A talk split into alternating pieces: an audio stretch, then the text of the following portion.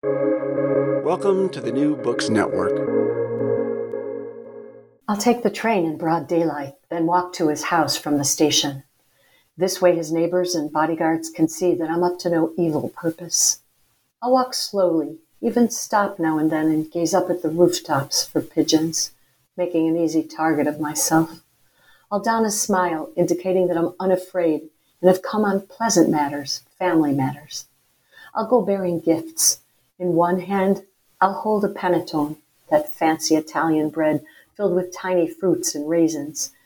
And already I can see Johnny and his lady huddled in their kitchen, flooded by the early sunshine, anxiously slicing off a few pieces, then toasting them lightly and buttering them. In my other hand, I hold a naked mozzarella, pure white, still juicy and swollen from its recent baptism in water. This is GP Gottlieb, host for New Books and Literature, a podcast channel on the New Books Network. And today I'm talking to Anthony Valerio. His 1997 novel, Conversation with Johnny, has just come out in an audible version and portrays a New York City where the Twin Towers still stand and the Italian mafia still reigns supreme. In stories, he tells Johnny Nicholas expresses his longing for love, bemoans the affairs that never led to lasting love, and tries to get Johnny to set straight a young professor who's focusing too much on Italian crime and not enough on Italian culture. Hi, Anthony. Thanks for joining me today. It's a real pleasure to be with you today, Galit. So, how did you come to write Conversation with Johnny back in the 90s? At that time, I was seeing, um, at that time, I was living in Greenwich Village, and uh, I had a, and I was seeing a psychiatrist, uh, lady friend. And one day she came home and said, uh, Anthony, the uh, greengrocers on you know such and such a street have really been bothering me. And uh, so I said, okay, this is real life stuff. And then a couple of days passed, a week or so, and then she said, Anthony, again, she said, they're really, you know, harassing me. So I said, just like this. The next time they do that, why don't you say, my cousin Johnny is going to come in and pay you a visit because I told him you were bothering me. I just John John Gotti had his office, you know, the, the, the mob the mob boss had his office a few blocks away from where I'm talking about, and they all knew who Johnny was. And then when she came back, you know, next time and next time, she says, you know, they're really leaving me alone now. And I said to myself, wow, that was powerful. In other words, in my culture, the Italian culture I was raised with, the um, the the image and and the real life work and criminality and and and you know deadly uh, how could I say deadly uh, reprisals such a thing are very strong. And then so I sat down and I wrote Conversation with Johnny, which was for me a dual project that is in me, and I, I'm afraid, I'm not afraid, but I can say in Italian Americans who were raised in cities understand that we live side by side with gangsters and criminals. So in me, there were two voices. There was Nicholas, the narrator, and then there was Johnny, the mob boss. Now, my purpose was always to move the stereotypes along. And the stereotype of the criminal really didn't interest me anymore. Puzo had already written that in The Godfather. So I, I, I thought that I, I, I stepped upon a plateau in that project of humor, of power, at the center of which was a woman. And you know, and in other words, whatever goes on in the Italian American community that you hear about, the woman is a central figure. She really is. She really is, in the end, the powerhouse. And so I had a triangle that interested me, and I wrote that book. That's how that came about. Hmm.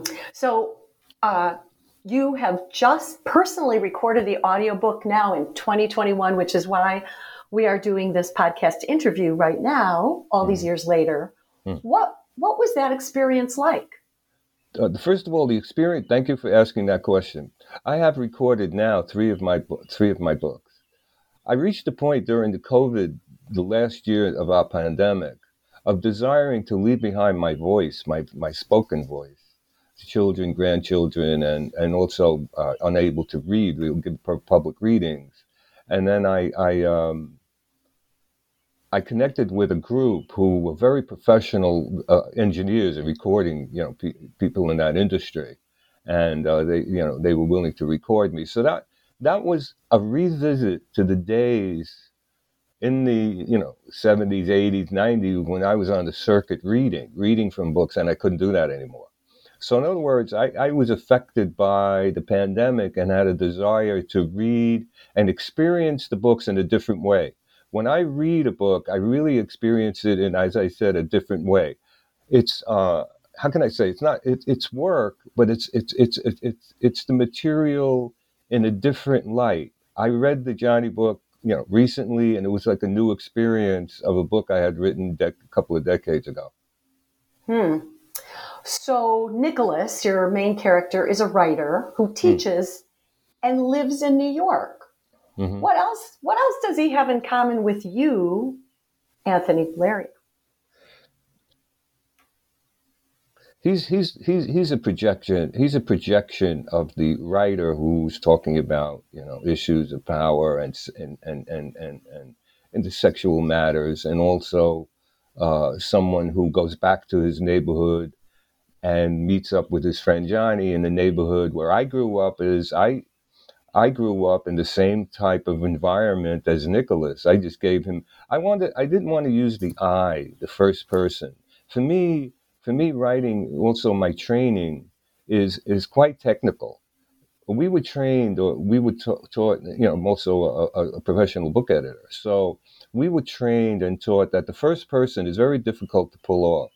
The third, we, we had a, an exercise where we would write something in the first person and then transform it into the third person and see how it goes. You can't just you can't just substitute a name for the I. You have to rewrite the whole thing. So I really wanted to project out of myself and create a character who was very close to my experience. So that's who Nicholas is and was. He lived in the village. He goes back to Brooklyn. I, I lived in the village. I came from Brooklyn, New York, and uh, he has a he has a lady friend who uh, was married and left-handed and red-haired, and so did I. So there is I'm a kind of worker, a fiction writer, keeps sometimes close to the reality, but not quite. Hmm. When Nicholas says that he had a nickname in the family, did he hmm. mean his actual family of birth or his crime family? And if he was a part of all of that, what had his job been? He, he uh, Nicholas was not. Nicholas was the opposite of a criminal. He was a poet. So he had no place. All he had, what all Johnny was, was a, a neighborhood friend. In other words, uh, so Nicholas was the it was the opposite. So in other words, for me to have uh, Johnny and Nicholas, they had to be opposites. One, in fact, uh, and scholars have picked up on this. You might have noted. Jo- this this project preceded The Sopranos, you know, the popular TV show, and in my in my project, Johnny is the kind of therapist. He's kind of a humorous figure where Nicholas is going to him and say, "Look, help me, you know, help me out here. I can't understand this woman. She's married. I can't, oh, you know, help me. What can I do?" and so forth. And Johnny gets annoyed and he kicks the table and he tries to get him a job. And in other words, he's a comedic foil, the opposite actually of a criminal. Because I don't, I mean, look, I really don't know if an actual gangster would sit down with a poet and talk to him about the difficulties of his life. All right, it was a whole, it was a very humorous setup, you know. Mm-hmm. So. Yeah, it was it was both sad and a little funny that Nicholas that developed an allergy to wheat and he can't eat pasta.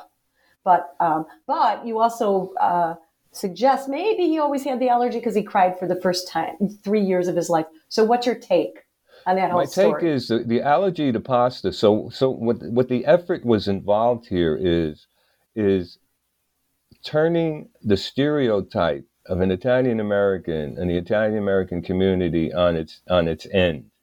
In other words, it's, you know, be, you know, if you have an Italian who's allergic to wheat or garlic or you know, who, or cries a lot in public, or it's the opposite of the stereotype. And I, I must say, I'm really pleased that it's been t- taken that way. It's been scholars pick that up. You know, it's taught in you know university. This book as an attempt and a successful attempt to um, move the myth of the Italian American gangster along to the level of humor and literature. Literature. So um, that, that's that's uh, I'm, so that's that's what that's what I was ple- that's what I'm pleased about. Hmm. Uh, some of the stories seem to spring from Nicholas's imagination. Of course, they're from your imagination, Hmm. and he goes back in time to reference some of the great Italians of history. Um, can you say more about his references to Garibaldi?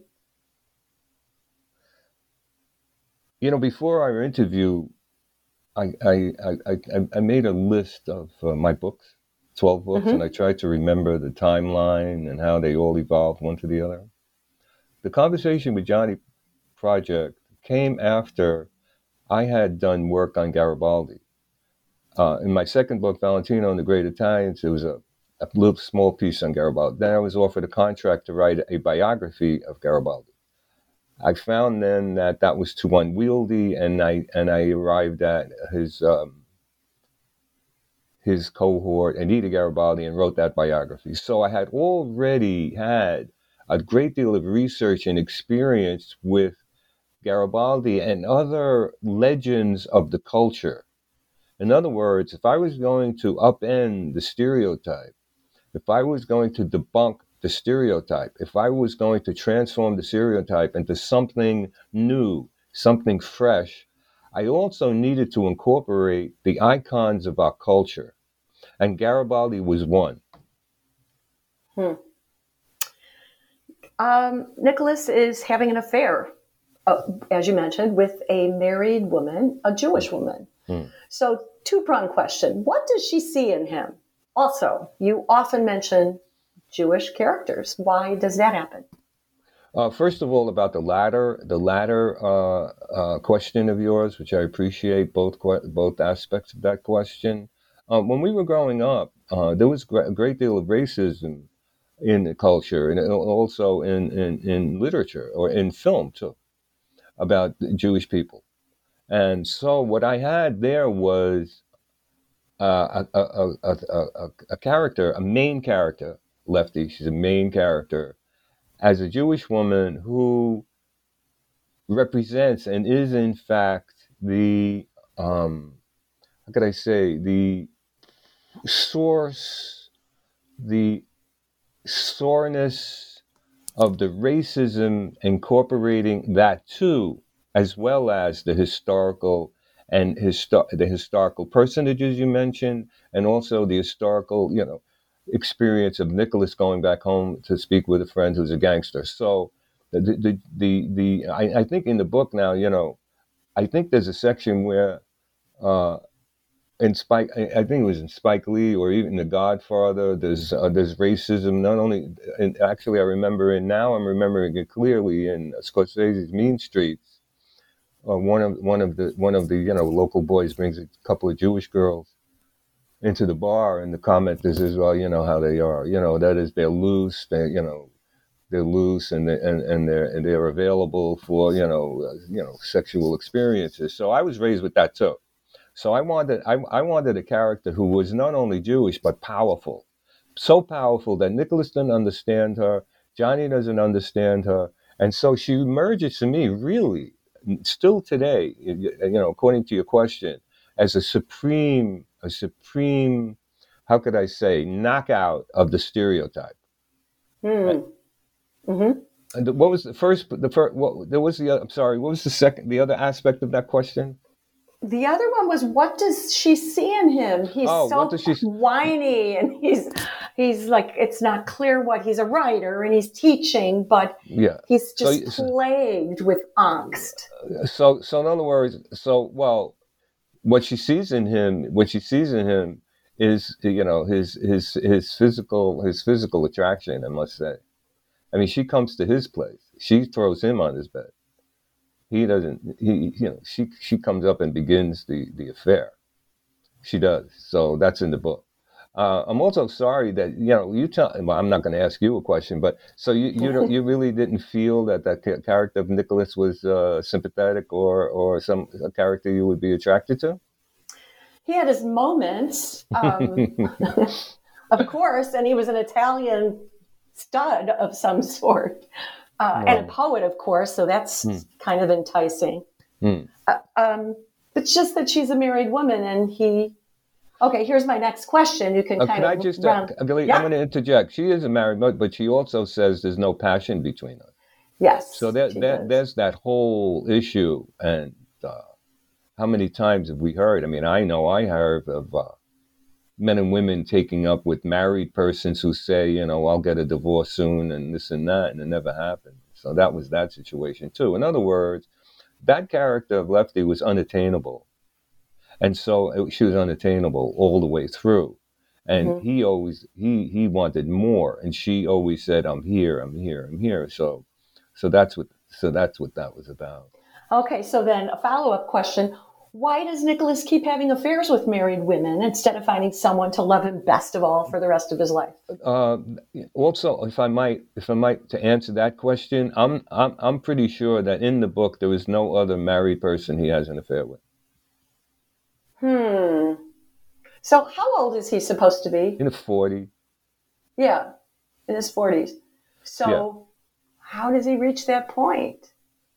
He says to Johnny, "What happened to me?" He he goes there and says, "What happened to me?" I'm you know.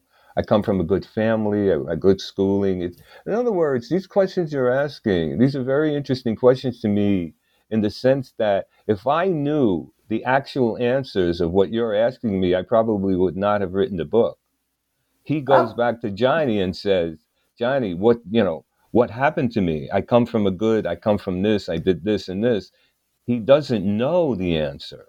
The answer is laid out in the literature. The answer is laid out in the book, in the prose. That's where it's laid out. Well, see, I was worried about him. So, so the prose got me to uh, care about him enough to worry. That's an interesting. That's an interesting uh, uh, highway, by the way. Yeah. Yeah. Thank you. Okay, so here's another thing. Hmm. Nicholas needs Xanax hmm. to make. He's a young guy. He's in his forties. Well, I mean, look. Uh, he, so yeah, he's a young guy, and he, he, these these were lovers. These were wonderful lovers who insisted. Uh, that kind of an affair, like a, mainly a matinee, so to speak, uh, is really arranged. The, the, the, meetings are arranged, and sex is a, sex is necessarily a part of each and every one, every single time, every time. In other words, it's not a meeting. Uh, uh it's not a meeting to go out. Couldn't go out because she didn't want her husband to see, you know, catch her on the street. So that's the nature of that kind of affair. And sometimes, you know, sometimes how can I put it? The male may have been instantly flagging in the attempt to, and then he goes to a doctor and then he's prescribed Xanax, and then there's a whole scene about the whole Greek, you know, Xanax and a fight between the great warrior Xanax and Peristalsis and all the other Greek kinds of issues. I found that very funny, by the way. I, I also that. found it, yeah, it was. And it was also funny that even telling Johnny about Lefty causes Nicholas to hyperventilate. That's right.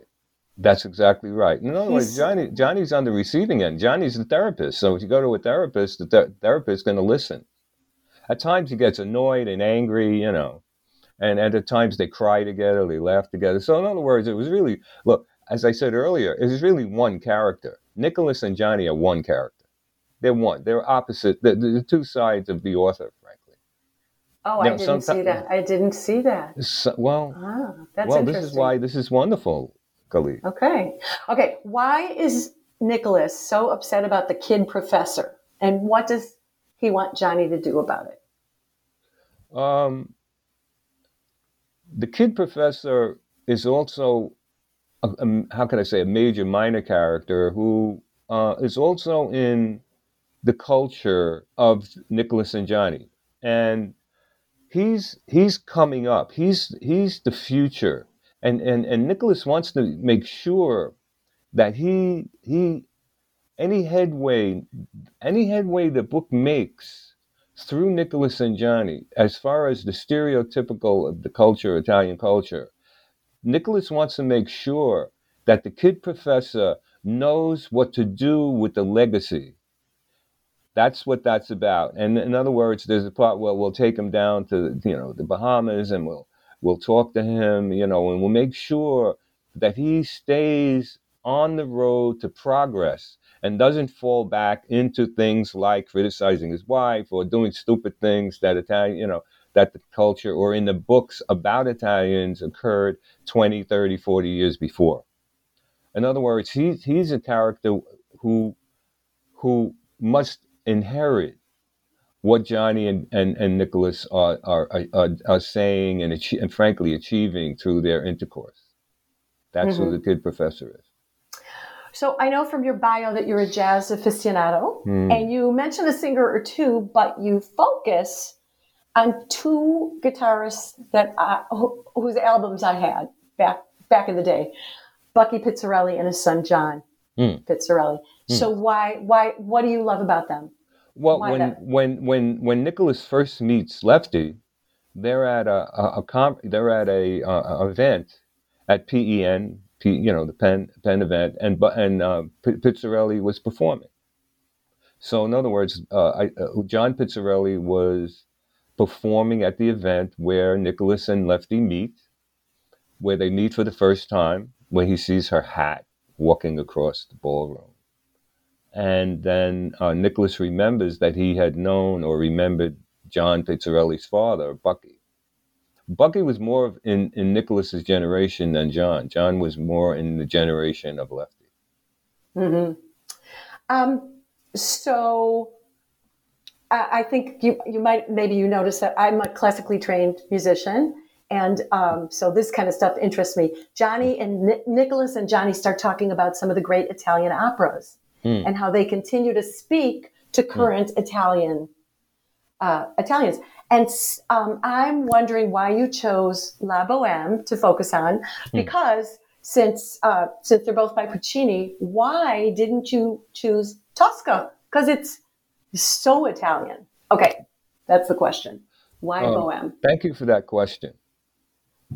I come from a family of professional singers. My grandfather, my maternal grandfather, was a Verdi baritone my uh-huh. uncle, one of my uncles recorded, he was a tenor. So I grew up believing that all language, that language really was, uh, that people were speaking opera, opera, you know, in Italian. That's how I grew up. I mean, I was like, I used to put, I, I would be, there would be a, a Christmas Eve and they would say, Anthony, go put on this singer. And then we compare singers. They were very erudite as far as that. Okay. Now, La Boheme was a favorite.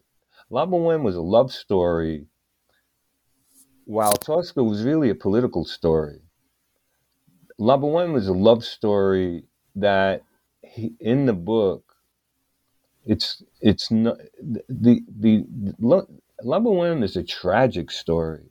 The musical is soaring, and you know also to become a writer the way I did, I had to neutralize the schmaltz the lyrical flights of Puccini. I'm schmaltz in a good way, you know, it's beautiful. But I had to neutralize that with a kind of ice pack. I had to be. I I, I thought you might ask why pick, why choose Puccini over even Verdi or uh, you know a more no, modern you know didn't more, have a problem with that. I thought that was a good choice. Puccini. Well, that, you know, so the Puccini, so so the opportunity now, I can hear the arias now the opportunity with Puccini was to say, to correct that it was in fact a tragedy. I mean, they were poor, and I do it. I actually do. I actually say, "Hey, everybody, you got all this wrong." What What's the project, the film where La Boheme, you know, would Cher and uh, Rent? not Rent. No, it was, um, it was Moonstruck. Moonstruck. I mean, it kind of it annoyed me where they're falling in love and playing La Boheme, as if La Boheme supports their love that they're about to embark, whereas La Boheme's a tragic story. Mimi dies at the end. They don't have enough food.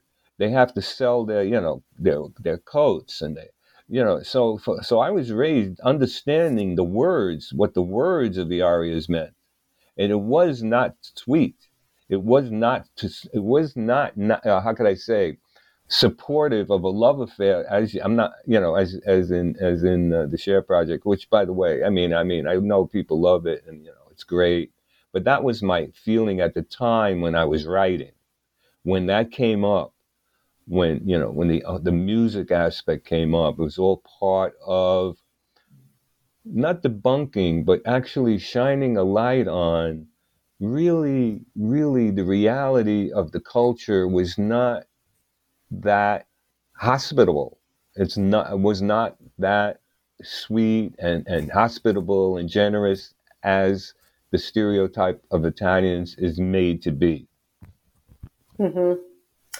Um, Anthony, you were kind enough to share the first chapter of what I think is your current project. Can you say more about it?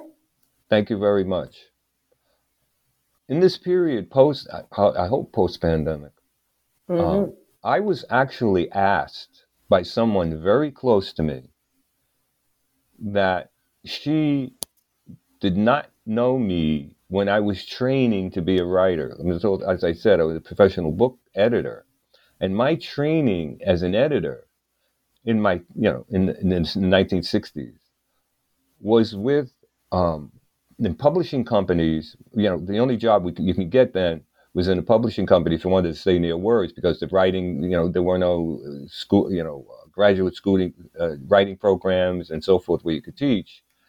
And so uh, I was trained by wonderful uh, copy editors, one in particular.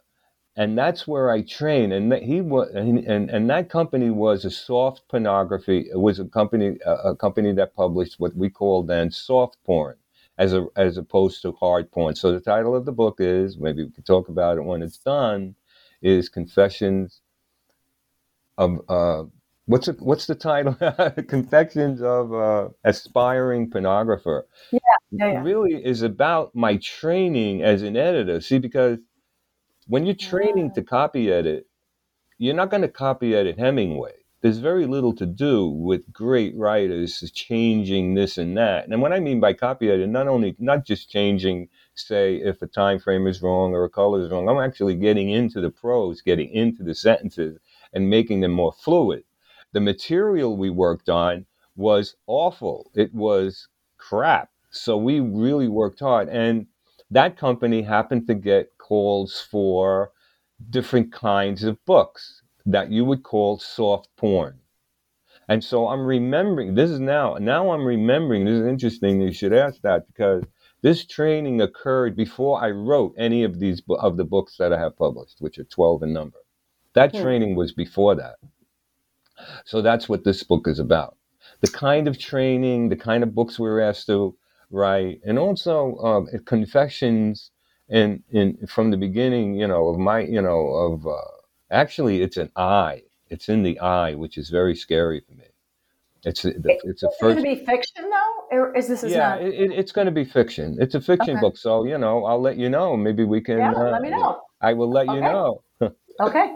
Anthony, it's been lovely talking to you. Best of luck uh, with Confessions, uh, with Conversation with. Johnny, the Audible version. Listen, listen. I really enjoyed this. By the way, I really, really feel that uh, you know right now I'm really, really um, very, very satisfied and pleased by the questions you ask, and wishing you uh, good luck also. And thank you for joining me. Again, this is GP Gottlieb author of the Whipped and Sipped Mystery Series, and host for New Books in Literature, a podcast channel on the New Books Network. Today I've been talking with author Anthony Valerio about his new audiobook for the novel Conversation with Johnny. Hope you're all able to lose yourself in a good book today and tomorrow too. Happy reading!